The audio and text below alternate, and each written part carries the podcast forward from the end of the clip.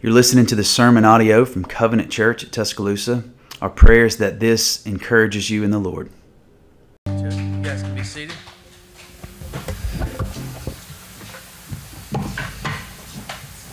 Appreciate you, man. Well, good morning.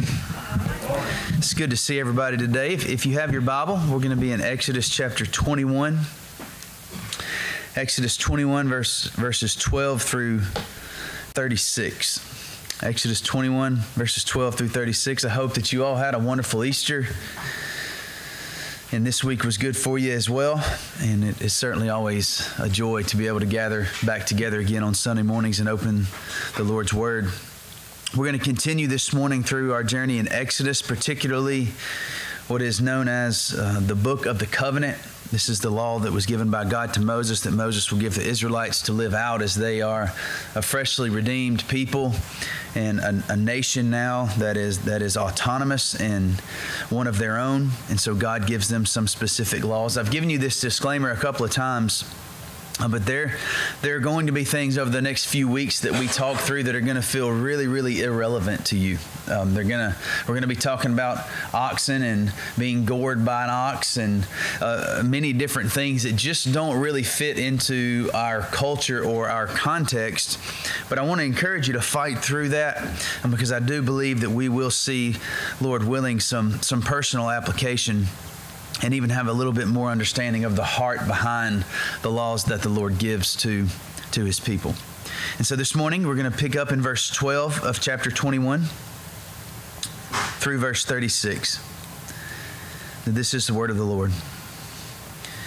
Whoever strikes a man so that he dies shall be put to death. But if he do not lie in wait for him, but God let him fall into his hand, then I will appoint for you a place to which he may flee. But if a man willfully attacks another to kill him by cunning, you shall take him from my altar that he may die.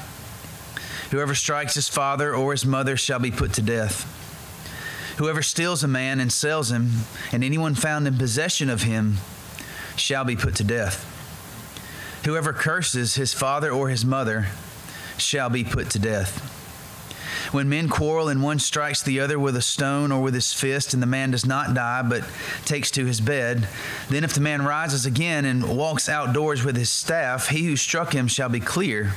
Only he shall pay for the loss of his time and shall have him thoroughly healed.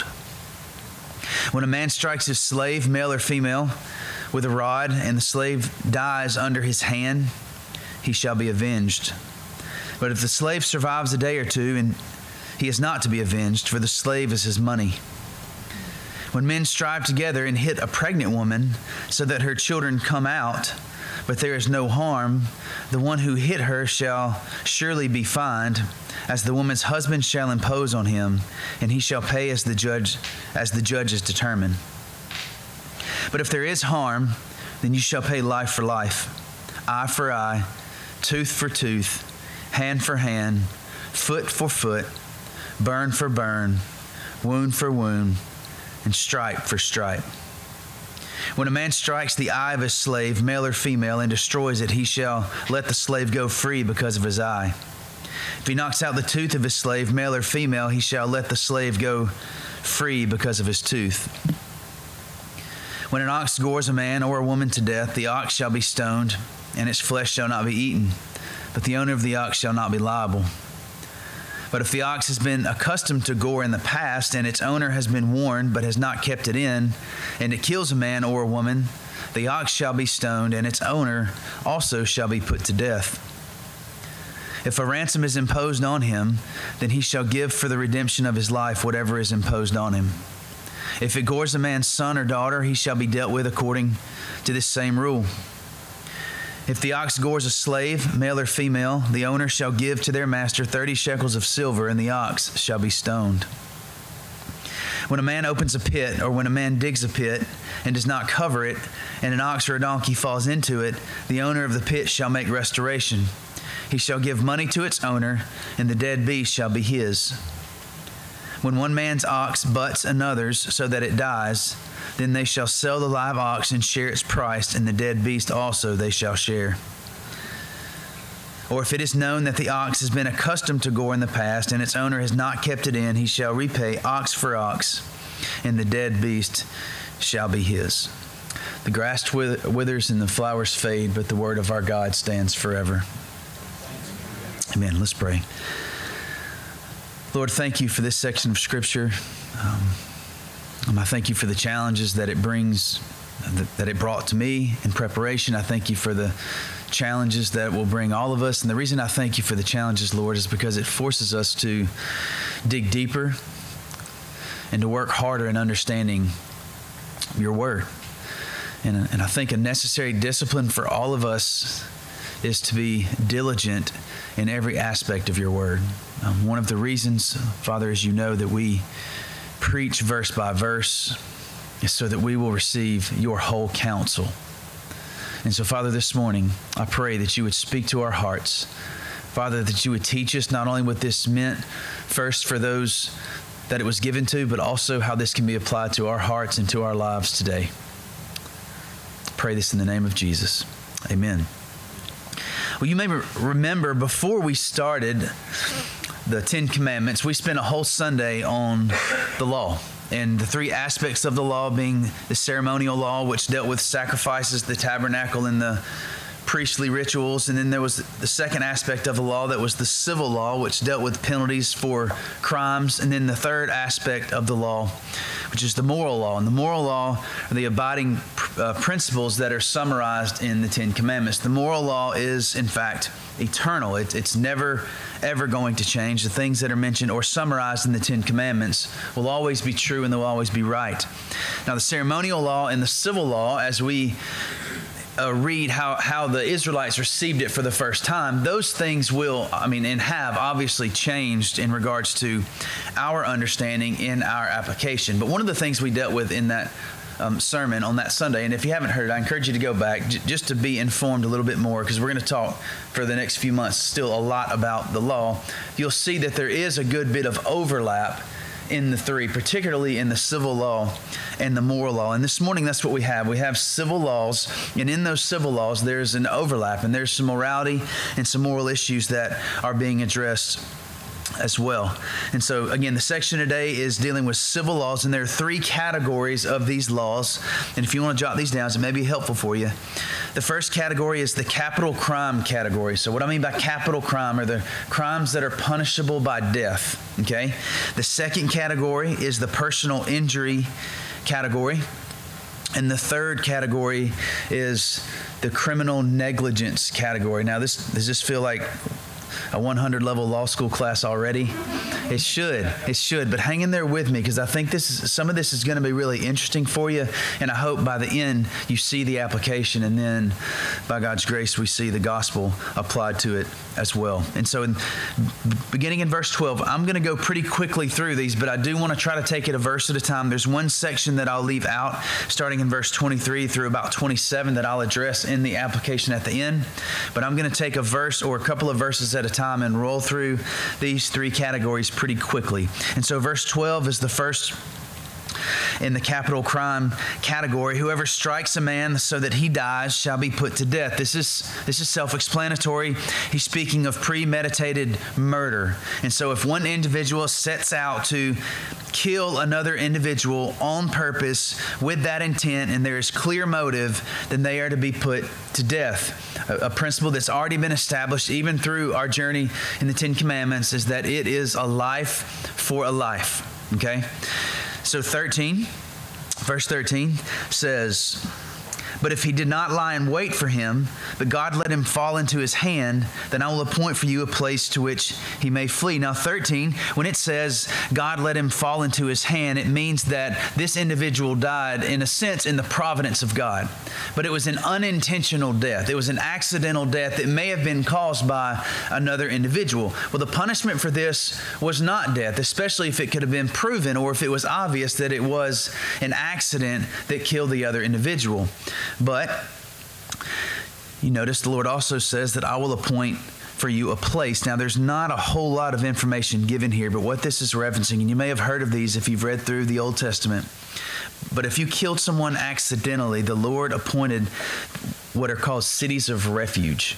Okay? And so these cities of refuge had the intent to sort of calm the situation down so that a trial and a judicial sentencing could take place. So you wouldn't just be killed on the spot. And so obviously there's a lot of tension or can be a lot of tension when there's an accidental death. And so there were these cities of refuge that were established that the individual would go to. And sometimes even those who had committed murder, intentionally murdered someone else, they would go to these cities of refuge as well, awaiting their trial and awaiting their sentencing.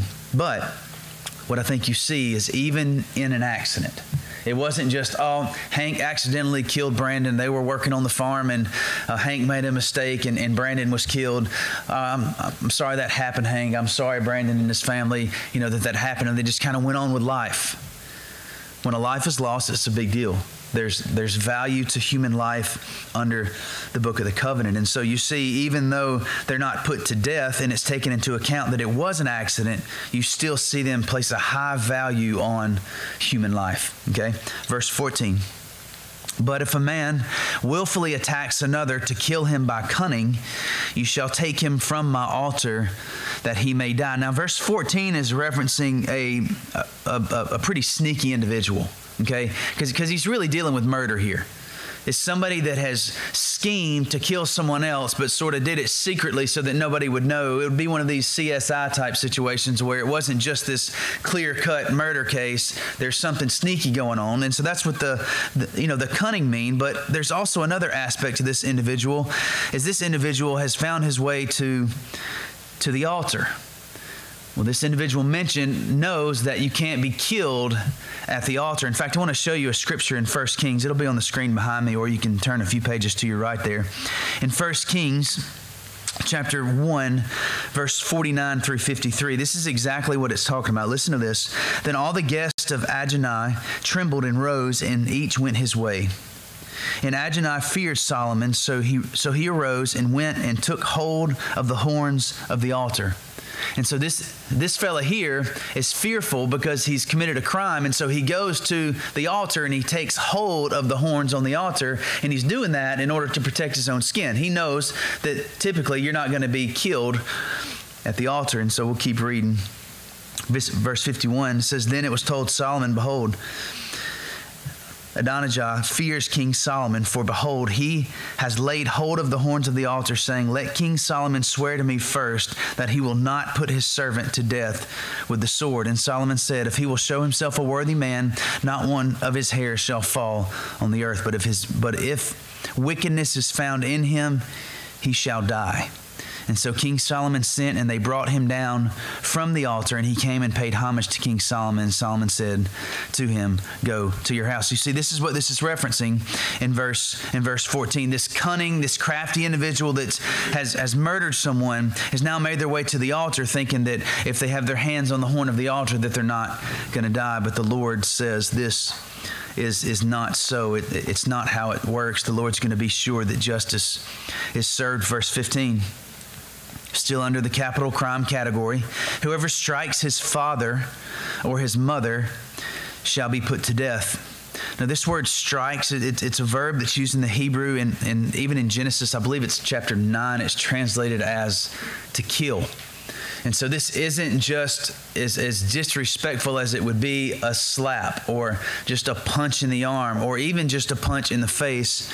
This is an aggressive term, really could be translated in layman terms as literally a, a beat down of your parents. And even if they don't die, and so this is a striking that could potentially kill your parents, but it, it's not necessarily that your parents have, have been killed but the parents are set at a higher threshold. And, and so the other commandments, of at least in this capital crime category, involved killing someone. But here, if you strike your parents, you are to die. You know, we'll have a little bit of an application on that on the end, but, but notice that it's not necessarily death here that warrants death. It's this level of disrespect and harm caused from a child to his or her parents that warrants the death penalty as well.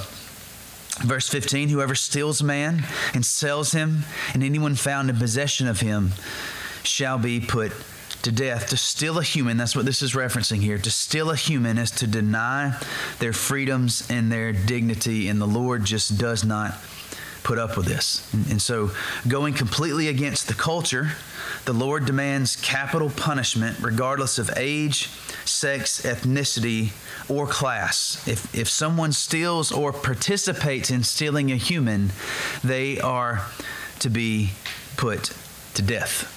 Okay? There were no questions asked. The Lord did not put up with human stealing, or we would call it kidnapping. Verse 17 Whoever curses his father or his mother shall be put to death. Now, this speaks of denouncing your parents, or even there were some cases that I read that there would be a public oath rejecting your parents. But this word curse, it, it, it, had a secondary meaning that I felt like was, was very important for us to know and understand. But the, uh, the secondary meaning for this word curse is to belittle. So this is a picture of a consistent, either private or public cursing or belittling or disrespecting of your parents. And I do think it's safe to say that this assumes that these are good parents that are referenced here. And I know that that's not the case. It wasn't the case for them, and it's certainly not the case for us. Everybody had not had the blessing or privilege of having good parents. Some some people's parents are monsters, to be honest with you, and they're very dangerous and um, hateful towards their children. And so I can I, I understand how this would fall. But the scriptures are clear that we, as much as we have the ability and the power, given the circumstance, even if it's a bad one, we are to hold parents to a higher threshold. And so in the book of the covenant, and as the Israelites make their way into this new nation, the Lord was not going to put up with children denouncing their parents or belittling their parents or cursing their parents. And notice that this finds itself in the capital crime category. I mean, don't y'all think that would cut down on the disrespect a little bit? I mean, I'm not necessarily saying that I would be an, an advocate of this, but I, but still, you again, like so, we see this law and we think, well, this doesn't really apply. But when you dig a little deeper and try to understand the principles that are here and what the Lord is is protecting, and, and what the Lord by protecting it is letting us know is actually sacred, is the relationship within the home between the parent and the child.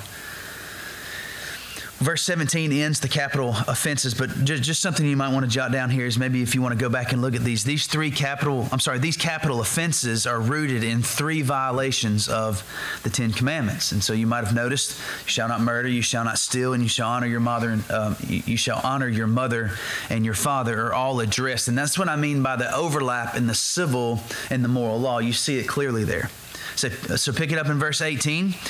We're in the personal injury category, and, and you know, in, in the personal injury category, I feel like before we address this, it might not have been a rare thing to see this billboard around Israel. Zach, this billboard around Israel. Potentially you know, because we are we are dealing with personal injury and, and, and the kind of crimes that Mr. Shunnarah would gladly represent you. And, if he would have been around then, then surely there would have been a billboard or two with him on there. Zach, you're going to have to be quicker in the second service and the third service because it loses its luster if it's not bam. Yeah, all right. All right, verse 18. Verse 18 and 19, capital crime. You can take, yeah, you go. All right. I started to put my brother up there, but I thought I, I gave him a hard enough time last week, and I didn't, I didn't want him to. Anyway, all right, verse 18, 18 and 19. When men quarrel and one strikes the other with a stone, or with his fist, and the man does not die, but takes to his bed. Then, if the man rises again and walks outdoors with his staff, he who struck him shall be clear. Only he shall pay for the loss of his time and shall have him thoroughly healed. So, so this is somebody who is beaten and laid to waste, okay? He's hurt, but he is going to make a recovery, and the punishment here is is not death, but the punishment here is you have to pay him for the time that he is losing in regards to his work and, and, and what his family would lose. But you also have to be sure that he is thoroughly healed, and that's where Mr. Shunnarah would come into play in being sure that you were compensated for your losses. Verse 20 and 22. When a man strikes his slave, male or female, with a rod, and the slave dies under his hand, he shall be avenged.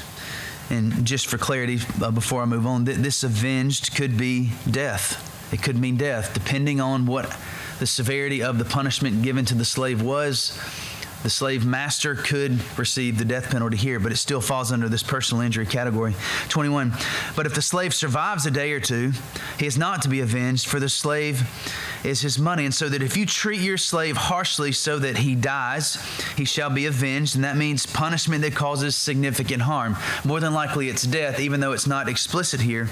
But I want you to notice that the severe punishment was not just to be administered to an upper class man or woman that was put to death. But also, if a slave was killed by being struck, whoever struck him, the punishment could very likely be death. And, and, I, and I emphasize this because in the ancient Near East, it was unheard of to have laws that applied to all the classes the same. There was not a thing such as equality. There was the upper class and there was the lower class. And so as God is establishing these new laws among his people, and, and if you have if you struggle with the slave talk, again, there was a message a couple of weeks ago that we spent some some intentional time on understanding what this word slave means. So I'm still going to use it, and it might mean something to you that it doesn't mean in the text. But I encourage you to go back and listen to those to kind of have a little bit better understanding of that as well. But I love the fact that that as the Lord establishes this new nation and these new people, that He is, he is creating this equality. And that it's not just if you strike a rich person that you'll be punished. If you strike anybody, even a slave, there's punishment for that. And he goes on to say that if the slave survives, he's not to be con- um, avenged because of the slave is his money. Now, that sounds harsh to us, and, and, it sounds like it sounds, but I want you to try to, again, slow down a little bit and, and, and grasp what it's saying. If you injured a person, you would need to pay compensation for him. That's what the last law in, in, the last verses we just looked at talked about. But this is his own slave, which means this is his own economic investment. There was a, a mutual agreement. It's perfectly safe and right to assume that there was a mutual agreement between this slave and the owner, but the owner purchased the slave's abilities and brought him on because of his skills and because of um, his, his uh, work ethic.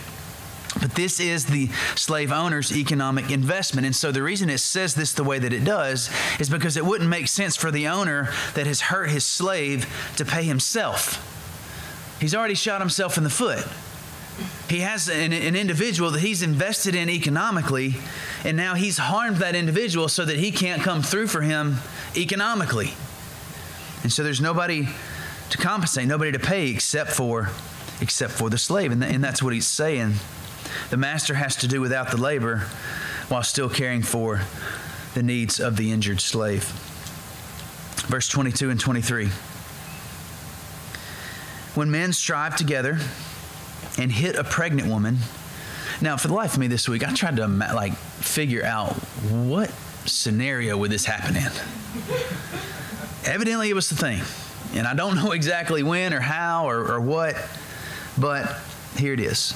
When men strive together and hit a pregnant woman so that her children come out, but there is no harm, the one who hit her shall surely be fined, as the woman's husband shall impose on him, and he shall pay as the judges determined. But if there is harm, then you shall pay a life for a life. Now, you have two men striving, or two men fighting, and in the midst of their rage, one of them strikes a pregnant woman. So the idea is that it may even be that the pregnant woman is killed or she's just hurt. We, we don't know. But again, it's that Hebrew verb strike that is, is, is no small thing. It's not just a, a, passing glance. I mean, this is a beatdown of some kind or a very vicious strike. And so the question is this To whom does the harm phrase refer? Are we talking about harm, no harm to the woman, or no harm to the child that she is carrying? And this is actually a very important point, in, in, in, my opinion, and you may not see that, and I, but I hope that you understand where I'm coming from. But I think the harm phrase is clearly speaking of harm to the child. And I say that because verse 22 makes it clear that the man has already hit the pregnant woman. Again, this is a strike. So harm is assumed. She, she doesn't just get up and brush this off. And so the harm has already been there for the woman because she's been hit. This is an aggressive, horrible kind of abuse from one man to another man's wife. The wife would not have escaped without any harm, and I think that's a given. But if there is no harm, then there is actually another individual that's involved in this other than the man who did the striking and other than the woman who's pregnant, and it's who? It's the baby, it's the child. So I think if there's no harm and the baby is okay and there is no damage to the woman's reproductive system, I think that's why that tense of, uh, or, or why it says children and not child, children. I don't think it's necessarily talking about that would make the situation even more odd. It's two men, when two men are striving and she's pregnant with septuplets, I mean, like, this is what you do. I, I think it's referencing a, a potential harm to the woman's reproductive system from then on, depending on what happened to her. And so then the woman still must be avenged, but not by death, but with a penalty. And the penalty would be whatever the husband thought. The husband of the woman who's been struck would impose a fine, and the judge would determine to compensate for the offense. Now, verse 23, you see another harm clause here. And, and again, this is an important point, I think, especially for those of us that believe in life beginning at conception. But if there is harm, then you shall pay life for life. I think it stands to reason that if the first harm clause dealt with the child, and I think it does, then this harm clause also deals with the child. And you see clearly that an unborn fetus is not treated as a mass of tissue, as a potential life, or an accident, I'm sorry, or an incidental injury, but under the book of the covenant, it would be treated as a human. Next category is criminal negligence. Verses 28 through 36. Now I'm going to read this and just kind of talk through it with you. When an ox gores a man, now, uh, again, I know nobody in this room has an ox. I know that. I know there's no threat that any of us right now, we have any sort of anxiety or angst that our ox is going to hurt somebody while we're here. But hang in there. When an ox gores a man or a woman to death, the ox shall be stoned, and its flesh shall not be eaten, but the owner of the ox shall not be liable. Now, this is common sense. The, the owner, on the first offense of the ox, um, is not liable because you can't control animals. Look, I know we think we have all these animals tamed, but really and truly, an animal can turn. Even the most wonderful house pet or cat or dog or whatever it is can turn at any moment. There's no way that we can guarantee that an animal will act a certain way. And so that's the case. That's what he's dealing with here. At the first offense, then, no harm, no foul. Verse 29, but if the ox has been acu- uh, I'm sorry, accustomed to gore in the past, and its owner has been warned, but has not kept it in, and it kills a man or a woman, the ox shall be stoned. Listen, and its owner also shall be put to death. This is where you have negligence, criminal negligence. And so now you know this animal is dangerous, and you have done nothing about it. And it ends up taking the life of another human. The ox is stoned, but so is the owner. Verse 30 If a ransom is imposed on him, then he shall give for the redemption of his life whatever is imposed on him. 31 If it gores a man's son or daughter, he shall be dealt with according to the same rule. If the ox gores a slave, male or female, the owner shall give to their master 30 shekels of silver, and the ox shall be stoned. So, so the Lord really wants his people to keep a, a close eye on their oxes. Is that how you say it, plural? Oxes? Much ox oxen? Oxen. On their oxen. 33 when a man opens a pit now there is a chance. Bob dug a hole yesterday in the yard and just didn't feel like filling it in and left it open. And the neighbor might come strolling through there and fall in or his dog or his cat. But that's what it's talking about when a man opens a pit, or when a man digs a pit and does not cover it, and an ox or a donkey falls into it, the owner of the pit shall make restoration. He shall give money to its owner, and the dead beast shall be his. When one man's ox butts another so that it dies, then they shall sell the live ox and share its price, and the dead beast also sh- they shall share. That's just fair, right? If your ox kills my ox, then um, you, you sell the dead beast and you split the deal. 36 Or if it is known that the ox has been accustomed to gore in the past and its owner has not kept it in, he shall repay ox for ox, and the dead beast shall be his. Now, what in the world does all of this have to do with us? I want to close with four takeaways. And they're going to be obvious, nothing life changing, well, life changing for sure, but nothing that's going to blow your mind. That's what I meant to say.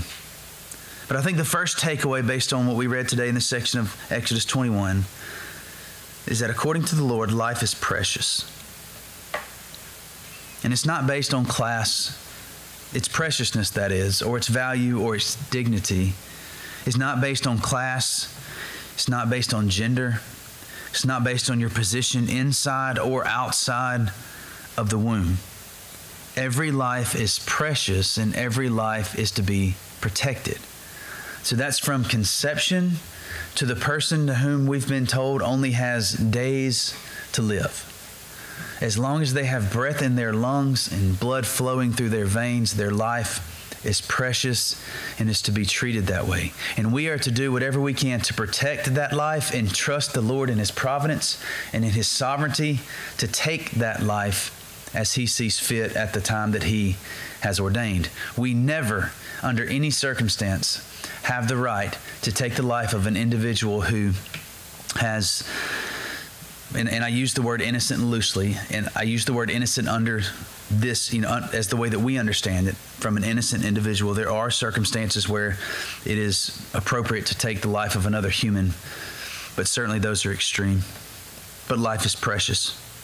Second, the Lord is serious about the parent child relationship. Did you notice that under the capital crime category, two times parents being mistreated is brought up, and both times they're punishable by death.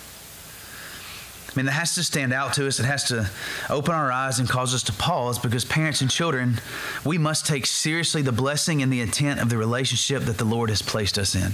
Like, it's a really big deal. It's a really big deal if the Lord has seen fit to bless you with biological children. Or for some of you, maybe you don't have biological children, but you have taken on that role because you're part of a faith family and you are actively involved in men and women's lives who are younger than you. That that's a valuable thing. Like, and so parents, we have to be serious. And we all have to encourage parents to be serious about the role that the Lord has placed them in and children as well. Third, the punishment should fit the crime, no more, no less. Now, under this one, I want you to go back to verse 23, because I skipped it if you didn't notice. Verse 23 says, But if there is harm, then you shall pay life for life, eye for eye, tooth for tooth, hand for hand, foot for foot, burn for burn, wound for wound, stripe for stripe. When a man strikes the eye of a slave, male or female, and destroys it, he shall let the slave go free because of his eye. Now, we've all heard eye for eye, we've all heard tooth for tooth. But I think the thing to remember is, is that this was an expression of moderation and not cruelty. And, and I do think most of the time in Scripture, other than life for life, life for life is crystal clear. But what's not crystal clear is eye for eye. We don't really see a lot of examples of that. In fact, if you look at verse 26, when a man strikes the eye, this would have been a perfect example to give us, uh, you know, some sort of situation that explained what eye for eye meant. Because when, when a man strikes the eye of a slave, male or female, and destroys it, it doesn't say the slave gets to strike the eye of the master, right? That would be eye for eye.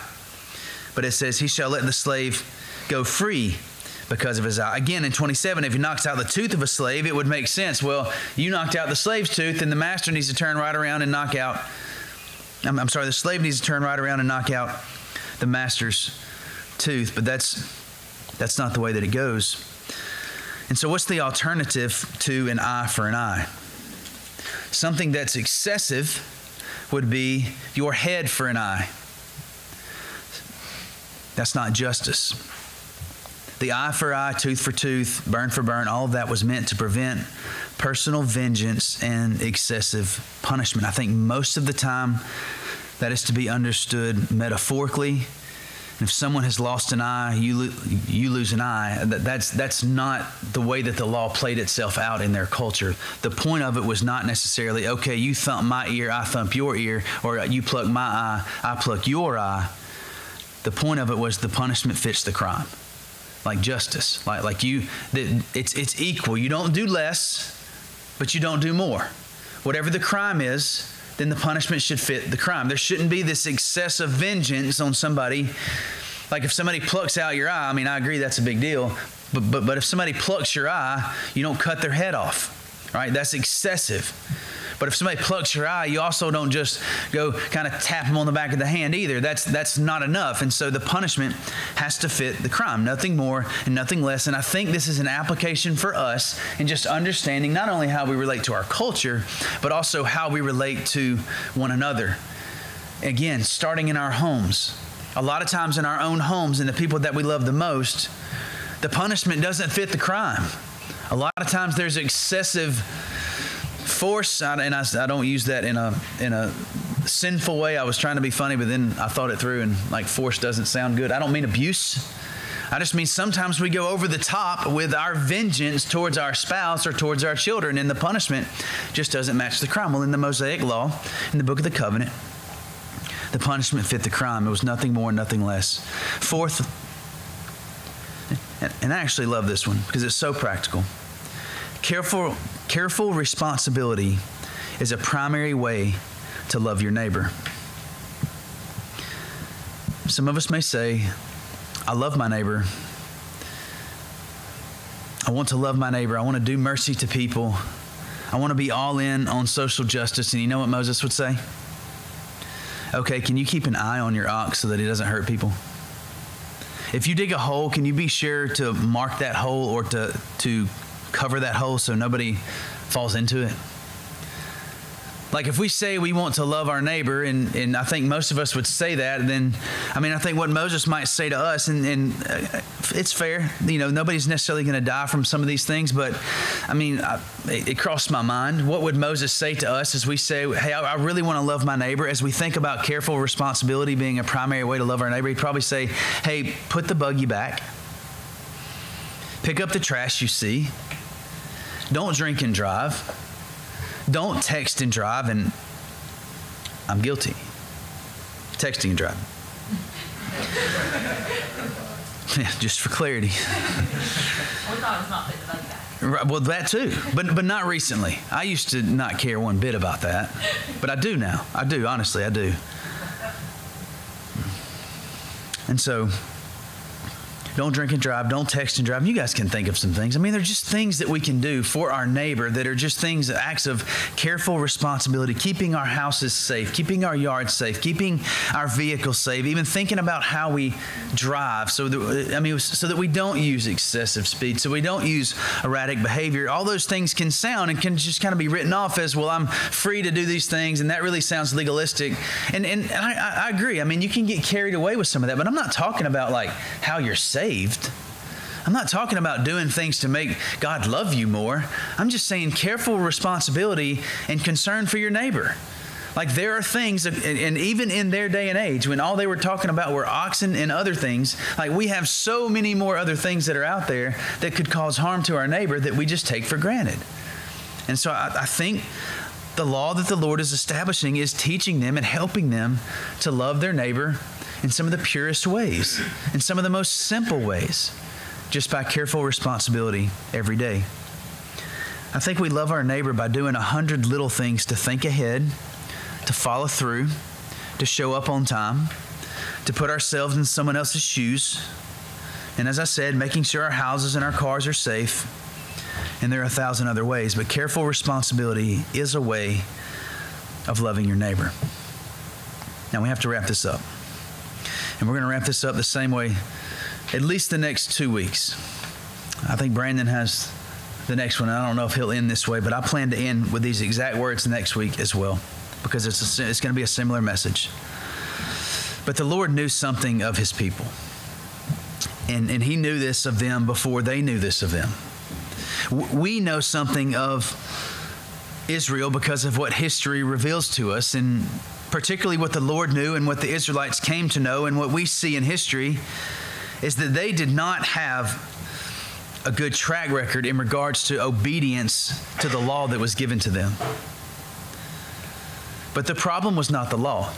The problem is not the book of the covenant. The problem is not the Ten Commandments. The law that God gave is holy, and the law that God gave is good. The problem was the people's sin. And it's the same for us. See, the law was perfect, and the law was good, and the law was holy, but the law was not capable of transforming a heart. The law could not rescue them or us from sin's bondage. It wasn't meant to do that. However, it did have a redemptive purpose. And the purpose of the law was one of revealing the sin that imprisons us and preparing us for God's solution to that sin. In Galatians chapter 3, verses 23 through 26, listen to what the Apostle Paul says. Now, before faith came, that's when they're under the old covenant. Before faith came, we were held captive under the law, imprisoned, and this is a wonderful Bible word, until. And so if you underline or highlight, like memorize it, note, like this is a huge, huge transition. Until, hold on, let me back up. Now, before faith came, we were held captive under the law, imprisoned, there it is, until the coming faith would be revealed. Verse 24 So then, the law was our guardian until Christ came, in order that we might be justified by faith. Verse 25 But now that faith has come, we are no longer under a guardian, for in Christ Jesus you are all sons of God through faith. Until the gospel came forth, it was captivity. They were in bondage to the law's condemnation. They were in bondage to the law, period. The law was not meant to rescue them. The law was not meant to transform their hearts. It, it, did not have that power and it did not have that ability. And even though the law did not come with the ability, um, the ability to obey it, praise the Lord, the gospel did. In Acts chapter 16, verse 14, it says this One who heard us was a woman named Lydia from the city of Thyatira, a seller of purple goods who was a worshiper of God. Listen to this. The law couldn't do this. The Lord opened her heart to pay attention to what was said by Paul. 2 Corinthians chapter 4 verse 6. For God, who said, Let light shine out of darkness, listen, has shone in our hearts to give the light of the knowledge of the glory of God in the face of Jesus Christ. If the Lord were not causing the gospel of Christ to be accompanied by the work of the Spirit, then the gospel would shut us under in the same way that the law did. Because we, in and of ourselves, have no ability to adhere to the law of God perfectly. And we, in and of ourselves, have no ability to respond to the grace of God in a way that would cause us to be saved. So praise the Lord. Praise the Lord that that wasn't God's plan. That with the coming of Christ and with the coming of the gospel story, Jesus promised a one that would be better than him he, he, he told his disciples that it's better if I go away because my spirit is coming. And what the spirit brought was the ability for us to see the Lord for who he is. As, as Paul said to the church at Corinth, the light of the gospel shone in our hearts so that we could see and so that we could believe. Just like he did with Lydia, he opened her heart to understand and to believe and gave her the faith that it took to follow. And every believer here is evidence that by the sovereign grace of God that faith has come. And the Holy Spirit has taken up residence in our hearts and made us new. And so, as we reflect on the law of Moses, and then we think about the Israelites' inability to obey that law and adhere to that law, friends, the same would have been true of us if we would have been living in that time. Left to ourselves, we just have no way to obey the Lord perfectly. It's impossible. We don't have enough righteous deeds to do in order to make ourselves righteous, but one has come who has fulfilled the law perfectly, and that's Jesus. One has come who not only stood in our place and walked the path of obedience, but he also died the death that the law demands, and that's punishment. And that's capital punishment. And Jesus himself took, took our place and took our punishment for our inability to adhere to the law, even though he adhered to the law perfectly. And so, with the gospel, with the gospel comes the wonderful reality of the work of the Spirit in regeneration and us being born again, meaning that we can come to Him by faith and believe because of His own work. Joseph, you can come on. Let's pray.